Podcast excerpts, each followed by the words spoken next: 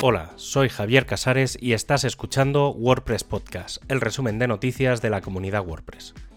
En este programa encuentras la información del 31 de enero al 6 de febrero de 2022.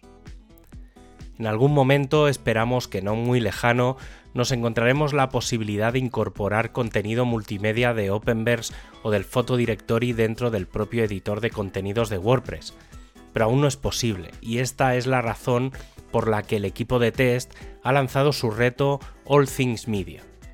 Directa o indirectamente hay mucho a probar, aunque el objetivo es probar las acciones del editor, tenemos varios pasos previos como validar el uso de ambas plataformas para conseguir el material multimedia en formato visual o auditivo.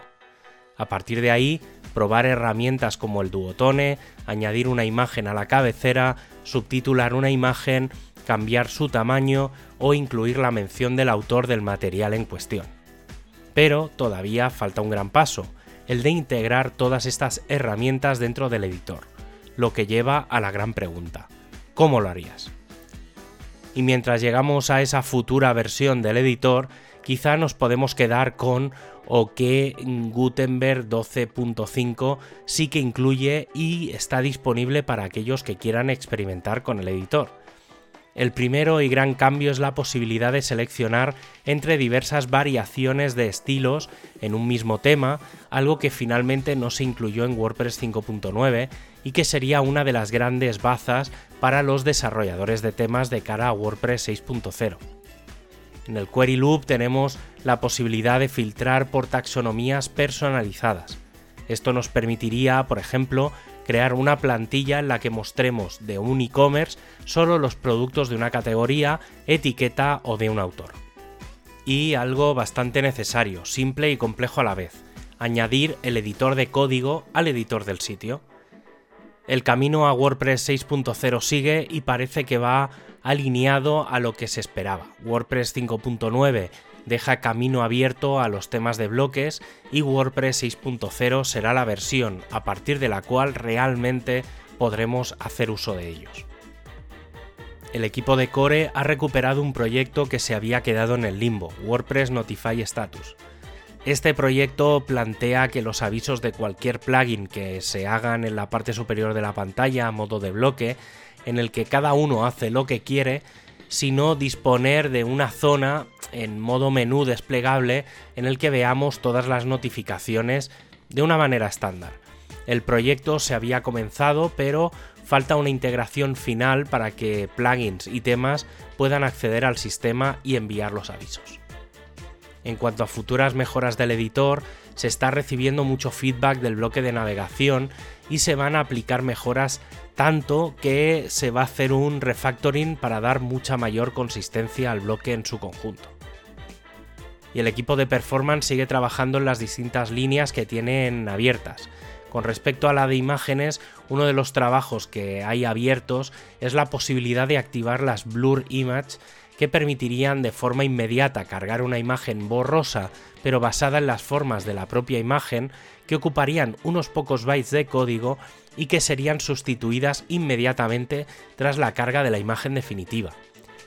Aunque lo que veremos primero será el Performance Lab, el feature plugin del equipo de performance, donde se probarán en esta primera versión la automatización de subida de imágenes en WebP y la posibilidad de ver en modo auditoría la cola de contenidos de CSS y JavaScript dentro del salud del sitio. El equipo de themes tiene algunos tickets muy relevantes en cuanto al futuro del editor Gutenberg. Uno de ellos es la posibilidad de disponer de más de una variación de estilos por tema, algo que finalmente no se incluyó en WordPress 5.9. También encontramos el permitir a un tema registrar un patrón del directorio, añadir la transparencia en el control de colores o el soporte de la tipografía en el bloque de grupo. Además, de cara a una futura versión del motor de estilos, se está planteando estandarizar el sistema para que el acercamiento de los bloques o de cualquier estilo futuro sea similar entre ellos. De cara a WordPress 6.0 tenemos algunas funcionalidades como la de exportar e importar estilos entre distintos temas e incluso el poder crear temas sin saber programar y en cuanto a fuentes, la posibilidad de usar fuentes adaptativas y la integración definitiva de la Web Font API. El equipo de marketing tiene dos focos por delante ahora mismo, que son la promoción de WordPress 5.9, con anuncios de las nuevas funcionalidades en redes sociales, que se complementan con información de la WordCamp Europe. El equipo de Polyglots está preparando una serie de mejoras en los paneles de gestión, sobre todo para aquellos equipos que comienzan o que se les hace cuesta arriba acabar todo el material pendiente.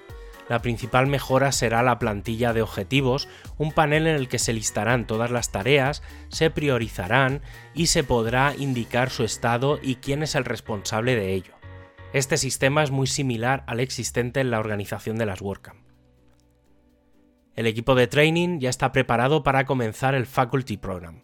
Este programa tiene como objetivo el ayudar con mentorías de forma voluntaria a todos aquellos que quieran seguir los tutoriales y la, formación que hay en Learn WordPress, es decir, crear un equipo de profesorado. Para comenzar se plantean cuatro perfiles. Los creadores de contenidos para Learn WordPress. Los editores que supervisen los contenidos creados. Los SMEs o expertos en materias que con su conocimiento en materias concretas y más complejas puedan aportar su conocimiento a los creadores y editores. Y finalmente, los administradores que gestionan y coordinan las operaciones del equipo de training y del Learn WordPress. Y en este sentido, ya están los objetivos del equipo para el mes de febrero. Unos 25 contenidos necesitan revisión para adaptarse a WordPress 5.9 y otros 25 son materiales nuevos relacionados principalmente con funcionalidades nuevas de la nueva versión. El equipo de Openverse se va a focalizar en el lanzamiento de una versión mejorada del frontal que solucione una gran cantidad de tickets de nivel alto. Además, el domingo 6 de febrero se participó en el PyCascades 2022, un evento en el que desarrolladores de Python contribuyen en proyectos de código abierto.